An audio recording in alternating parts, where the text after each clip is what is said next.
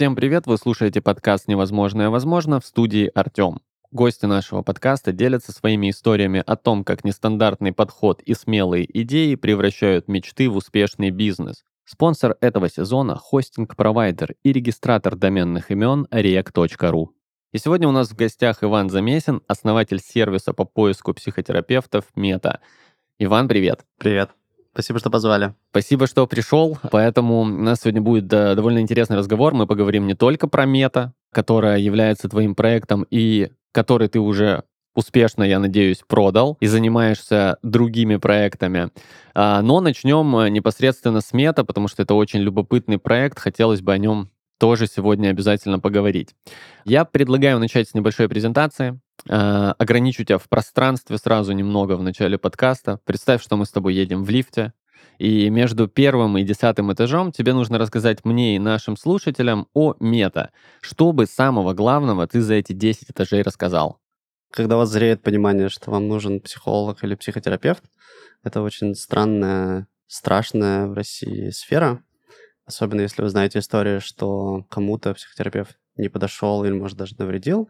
Хочется минимизировать возможный риск, ну и вообще попасть к классному специалисту. Мы фокусировались на том, чтобы помочь клиенту сконтачиться с самым классным, теплым, но самое главное, безопасным, подходящим психотерапевтом.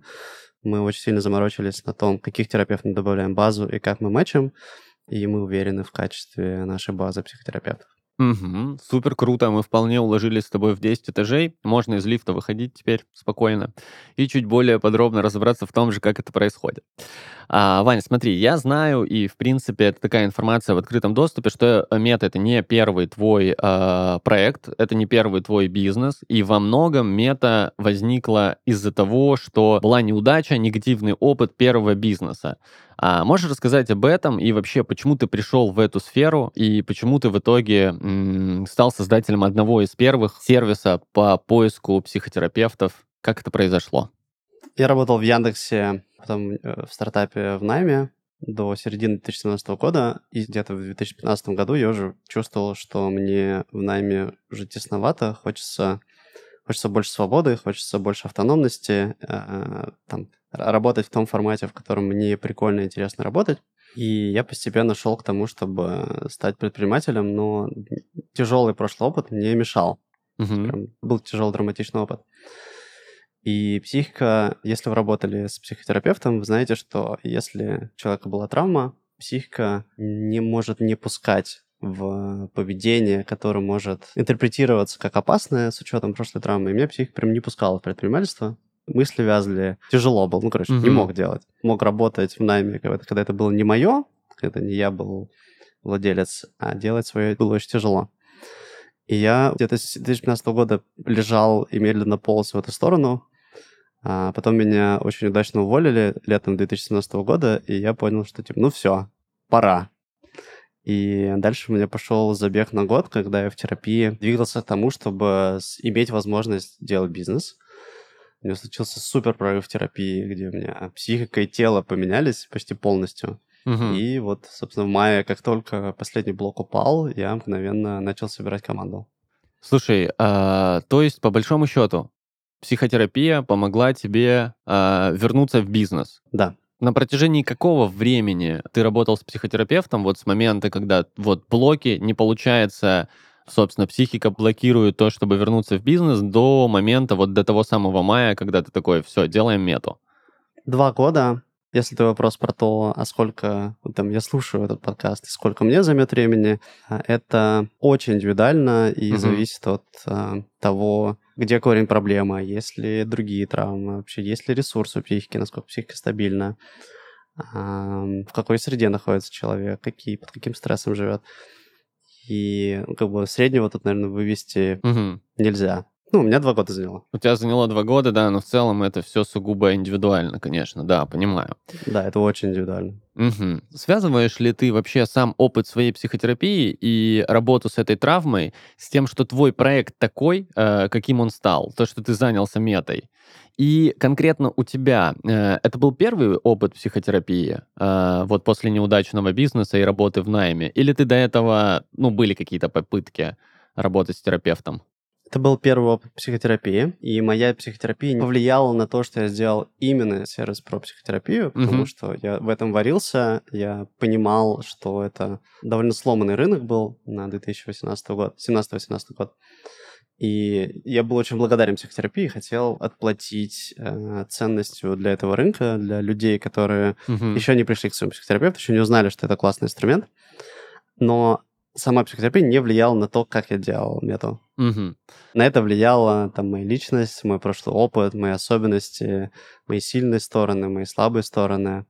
Ну, то есть личность влияла. Слушай, по поводу сломанности рынка на момент 17-18 года, вот ты как в роли потребителя, да, ты пришел, у тебя потребность, ты ищешь психотерапевта для решения определенной проблемы. Какие там были основные сложности? Что было не так? Почему ты решил, что это неправильное устройство, это надо менять и помогать делать это иначе? Не так было абсолютно все, начиная с того, что... Психотерапевт, это считалось чем-то очень страшным. Приходили ассоциации дурки, где ты пускаешь слюни и бьешься в ватные стены. Психодиспансер. Короче, очень-очень страшный образ, который достался нам из Советского Союза.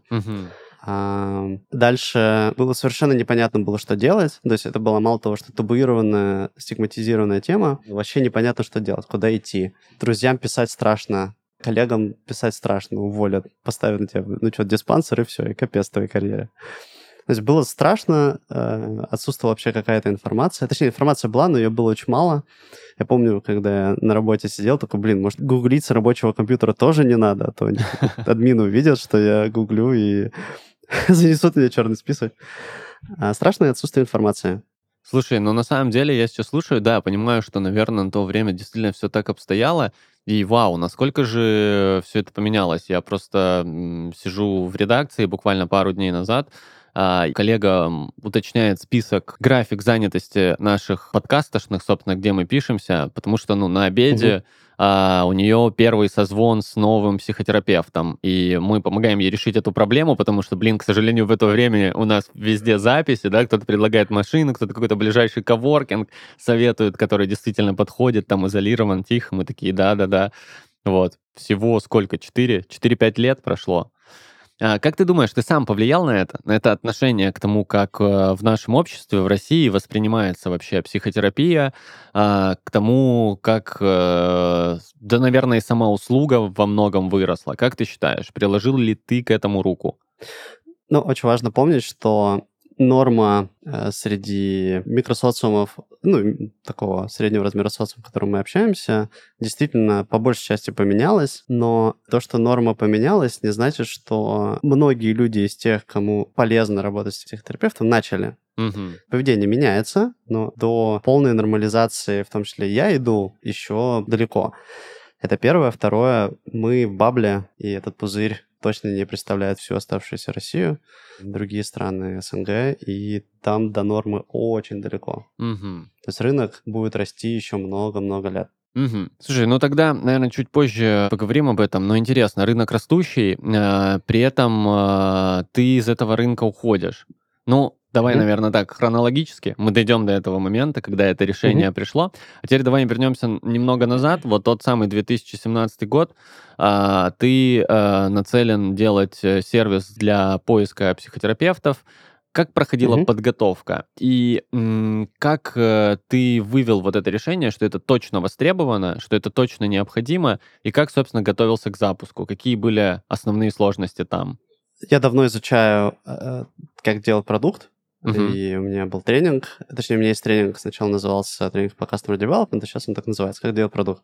И в этом тренинге сначала я наследовал от более опытных ребят, типа Эрика Риса, Стива Бланка, и других ребят, кто структурировали знания, как стартапы проверять гипотезы, какие гипотезы, как проверять.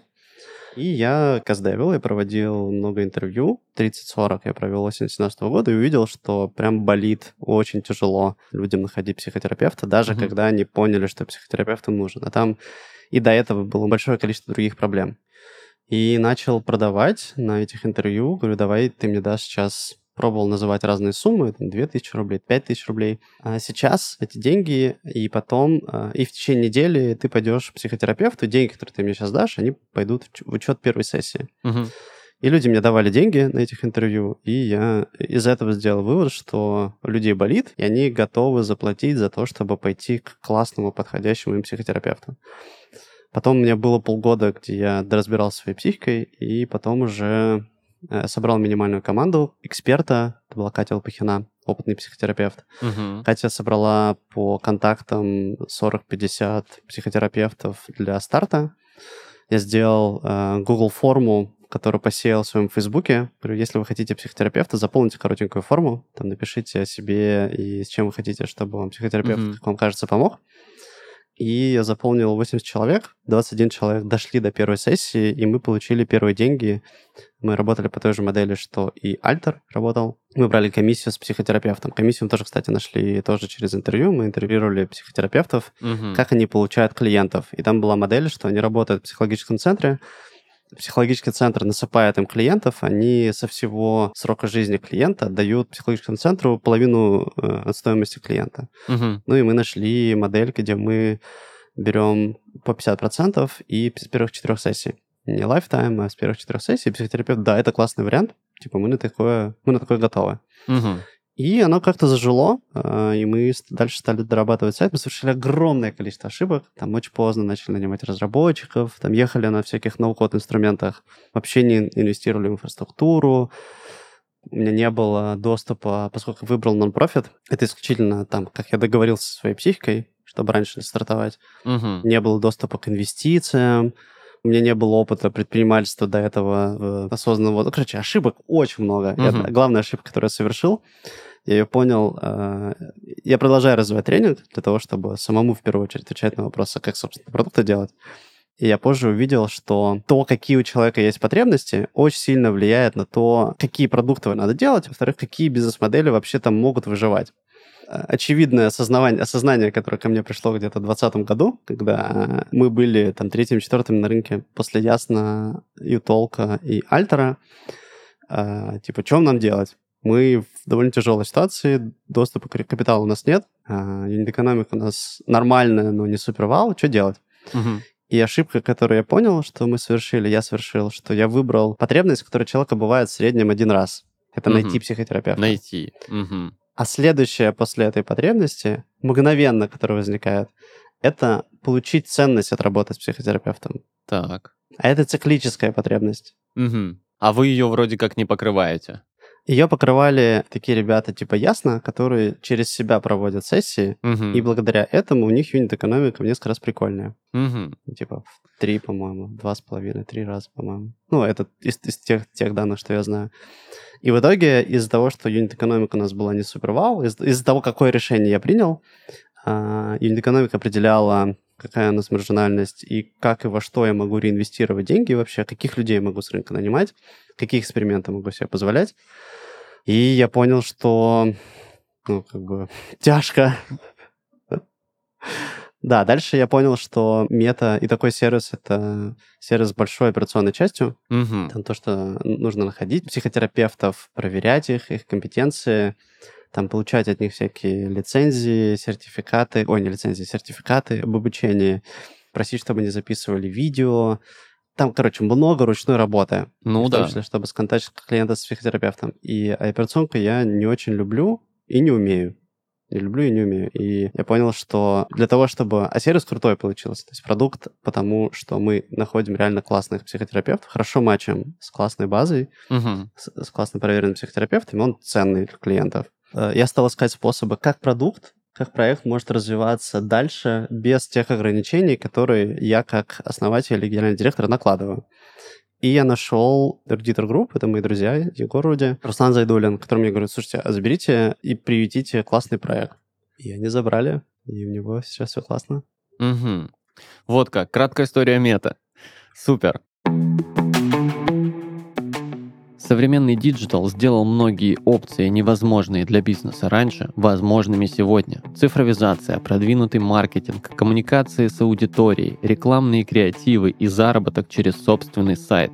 Все это делает бизнес более современным и понятным.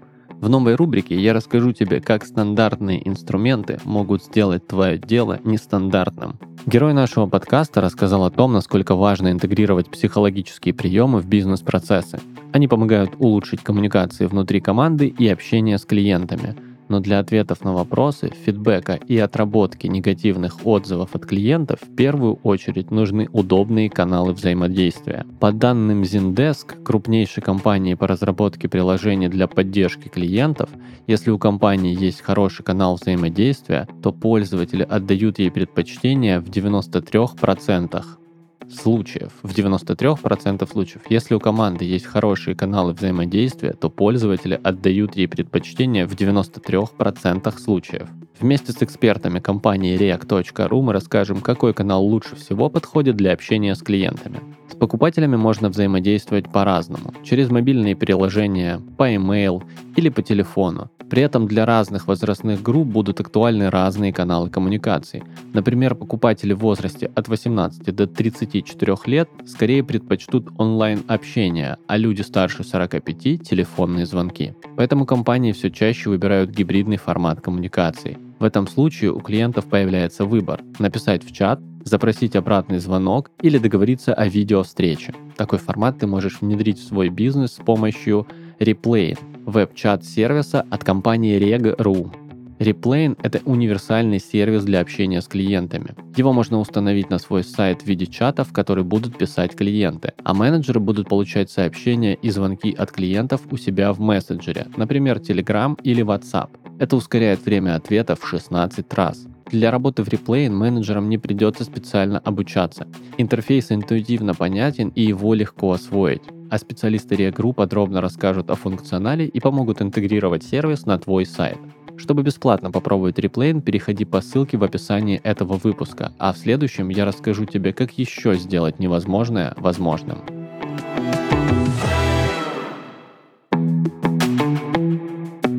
Спонсор сезона Reg.ru – российский хостинг-провайдер и регистратор доменных имен.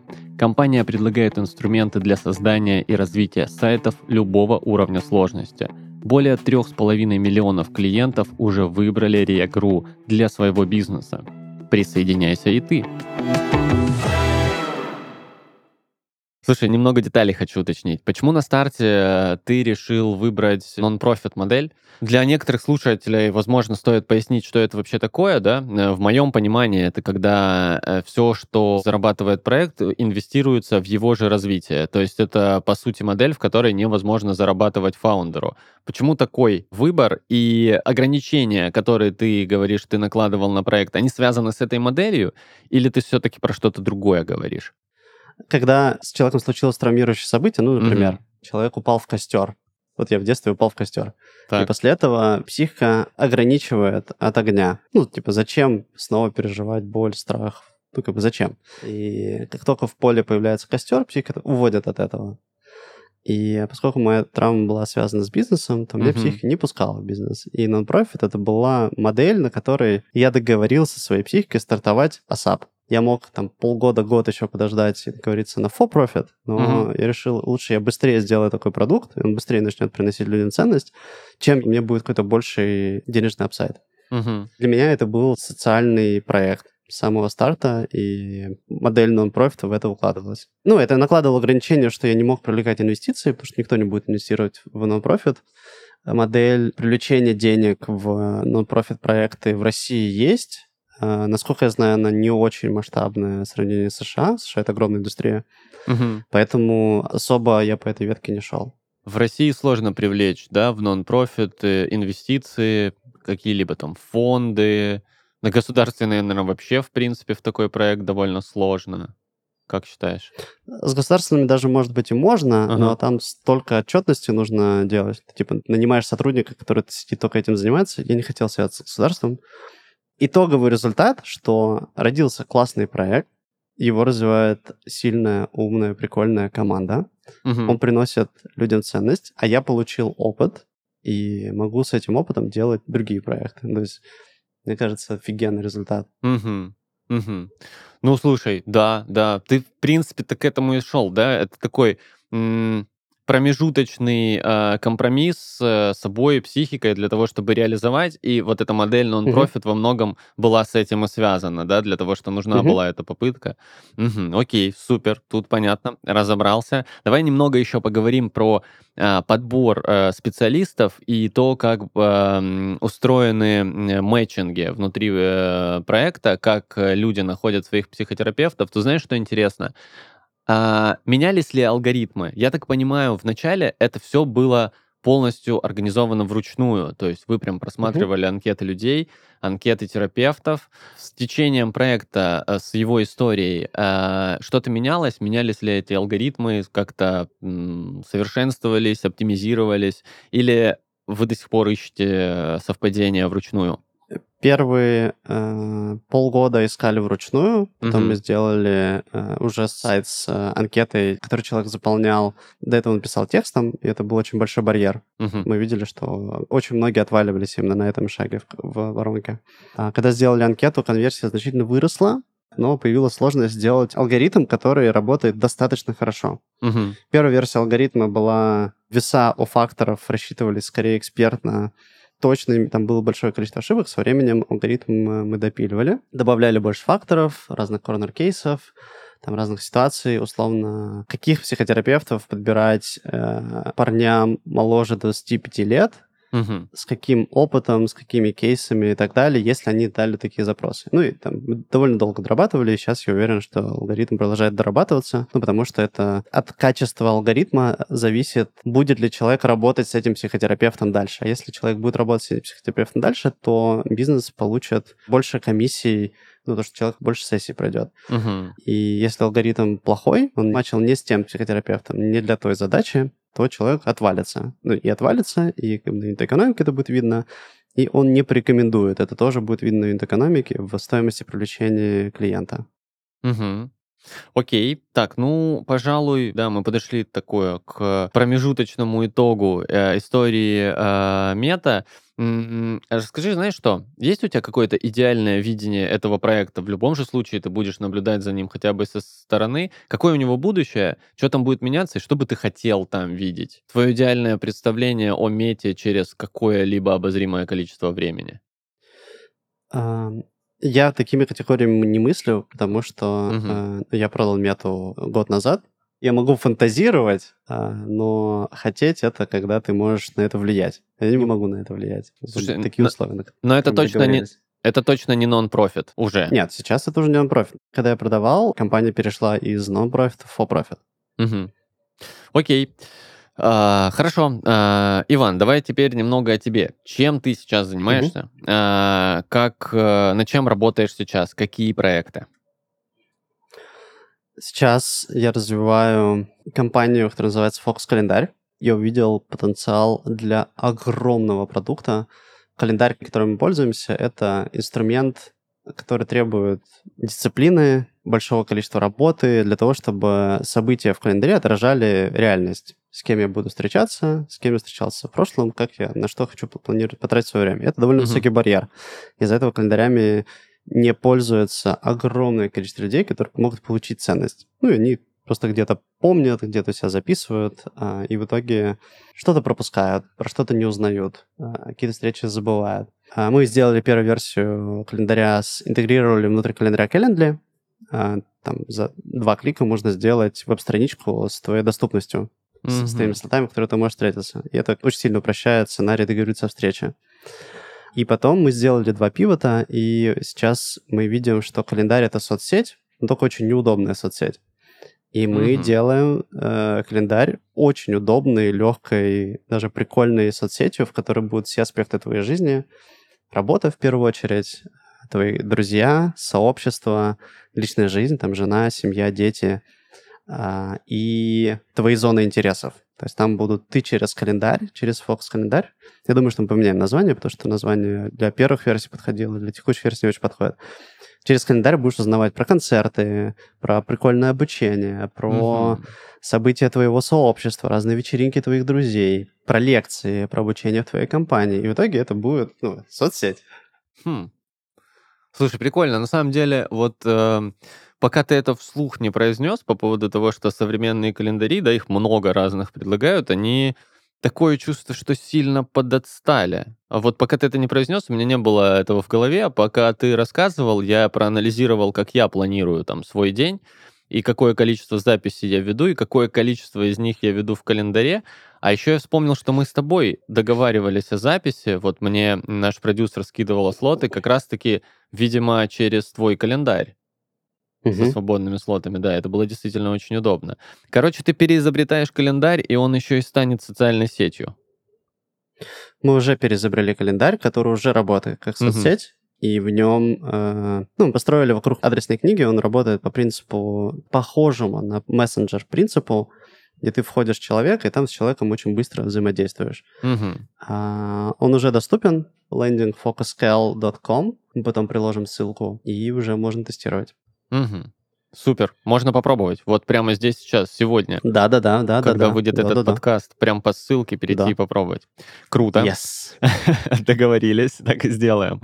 Хорошо. Я знаю, что ты много консультируешь людей, у которых уже есть бизнес, людей, которые планируют создавать бизнес, и по очень интересной схеме и методике проверки, собственно, теорий на то, как бизнес работает и вообще насколько он жизнеспособен. Наш подкаст как раз-таки про такие ситуации, когда бизнес кажется невозможным, но в итоге становится успешным. Поделись парой кейсов. Чего делать, если есть небольшая группа людей, либо вообще один фаундер, у него безумная идея, он точно знает, что она сработает, а реальность говорит ему нет. Это либо слишком нестандартно, либо этого еще никогда не было, либо не то время, разные бывают барьеры реальности. Расскажи о паре кейсов. Чего делать, как проверять, на что опираться? Это... То, что я делаю, развиваю календарь, это одна часть моей жизни. Еще большая часть моей жизни, я продолжаю вести тренинг, как делать продукт, и в нем я последние несколько лет развиваю... Я взял Jobs to Be Done, это фреймворк изучения структурирования потребностей людей, и из непонятного, неприменимого сделал его очень удобным, понятным, конкретным, алгоритмизированным для решения любой задачи. И когда вы хотите запустить новый продукт, я приложу ссылку к нашему подкасту, ссылки на главы моей книги. Эта книга пока что открыта по большей части, точнее, на 100% бесплатно. И там я описал все алгоритмы. Допустим, вы хотите запустить новый продукт, вам всегда нужно начинать с поиска сегмента. Это то, что называют целевой аудиторией. И поиск сегмента очень четко структурирован. И алгоритм поиска сегмента, он описан в книге, он очень простой и тупой. Вы берете людей, ищете людей, которые уже решают такую потребность. То есть, если вы делаете какую-нибудь новую дикую штуку, ну, например, вы хотите сделать на блокчейне движок для сообществ с разными формами голосования. Вот вы хотите дать движок для демократии, например, чтобы какое-нибудь государство могло накатить ваш движок и использовать его как форму управления государством через проявление власти народа. Так, интересно. И вы это делаете... Да, и вот вы хотите сделать такую штуку. Никто в жизни такой продукт не покупал еще. И на первый взгляд звучит дико, но по алгоритму, которому я спроектировал уже тысячи исследований таких для всех участников тренинга, алгоритм очень простой. Вы предполагаете, какую потребность вы можете закрывать. Это потребность государств, в первую очередь, организовывать структуру управления народом, государством и принятие каких-то ключевых решений. И дальше вы смотрите, кто за это уже платит. Ищите тех, кто за эту потребность уже платит. Так. Деньгами, временем, нервами. И за это платят все государства, кроме авторитарных, тоталитарных и так далее, где есть действительно, где люди выбирают. И вы находите эти компании, если вы делаете B2B-продукт, B2C-продукт, вы находите людей, конечно, в смысле, вы везде ищете людей, просто там вы ищете лист принимающих решений, а здесь вы ищете людей, которые за себя такие решения принимают. И проводите с ними Jobs to Be Done интервью. Вы спрашиваете, а расскажи, как ты сейчас уже такое организовываешь? Ну вот, у нас есть такое-то министерство. Это министерство имеет своих представителей. Вы узнаете, сколько людей в этом министерстве, сколько это стоит государству, Дальше вы узнаете, какие проблемы есть.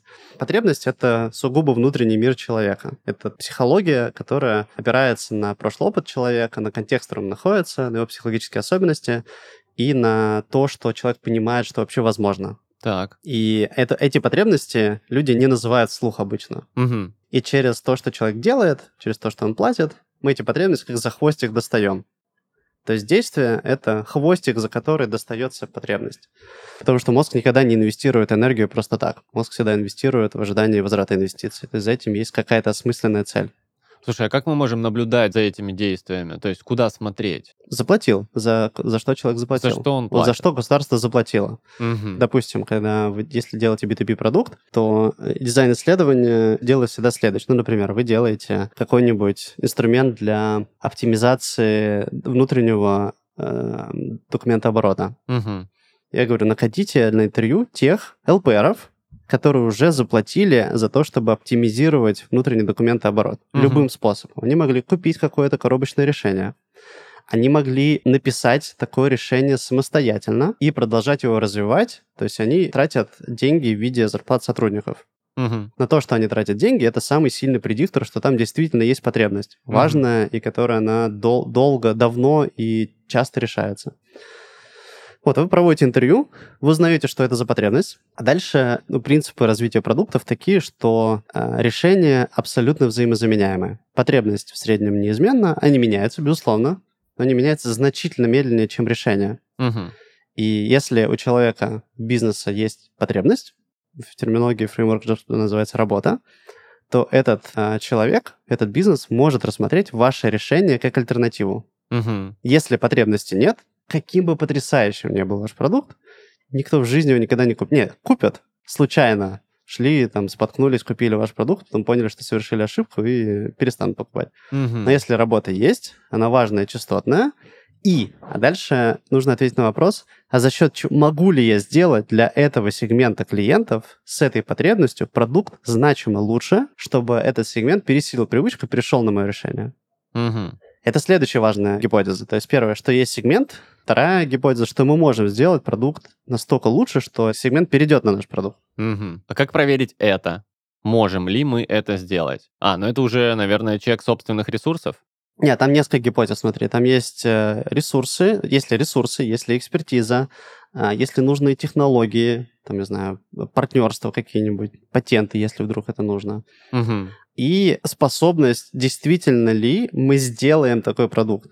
Потому что найти сегмент с потребностью — это часть задачи, часть решения. Вторая часть — это сделай такой продукт. И тут огромное количество команд ломается. То есть нашли потребности, сделали полную херню.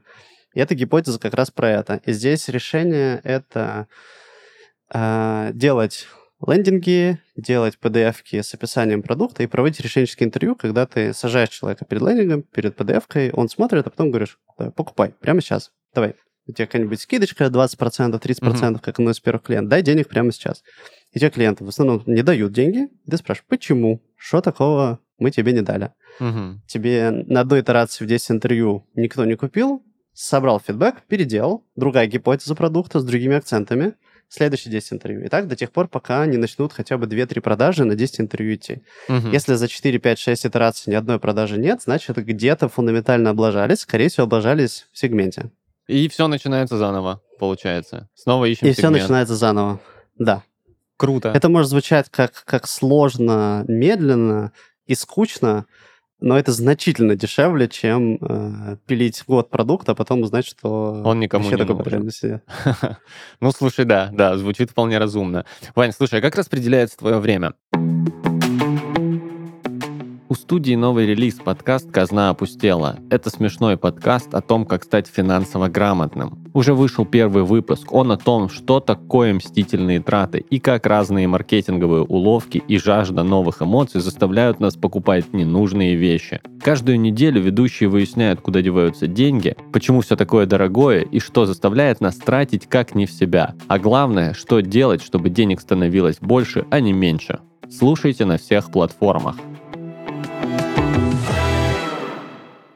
Вот у тебя есть собственный проект Fox Calendar, тренинги, я так понимаю, частные, личные консультации, да, верно, тоже присутствуют. Угу. Как распределяется твое время? Чему сейчас ты больше уделяешь внимания? Что основной твой проект? Основной — это Fox Calendar, угу. И где-то там по четверти на тренинг и на консультирование. Угу, угу. Окей. Слушай, ну, у кого, как не у тебя спросить, есть такой вопрос. Что бы ты посоветовал предпринимателю, у которого в прошлом была неудача, и он хочет делать что-то свое, возможно, у него уже даже есть идея, возможно, он даже ее уже проверил, но очень страшно и куча сопротивлений, потому что в прошлом уже были неудачи. Чего делать? Как ему быть? Что бы ты посоветовал вот с точки зрения собственного опыта? Здесь может зависеть от того, почему именно неудача приводит к сопротивлению. Это может быть травматичный опыт, это может быть сомнение, может быть высокая тревога, излишняя осторожность. Угу. Из эпистемологии мы знаем, что все знание Вселенной создается только через проверку гипотез. Про это потрясающая книга Дэвида Дойча «Структура реальности. Начало бесконечности».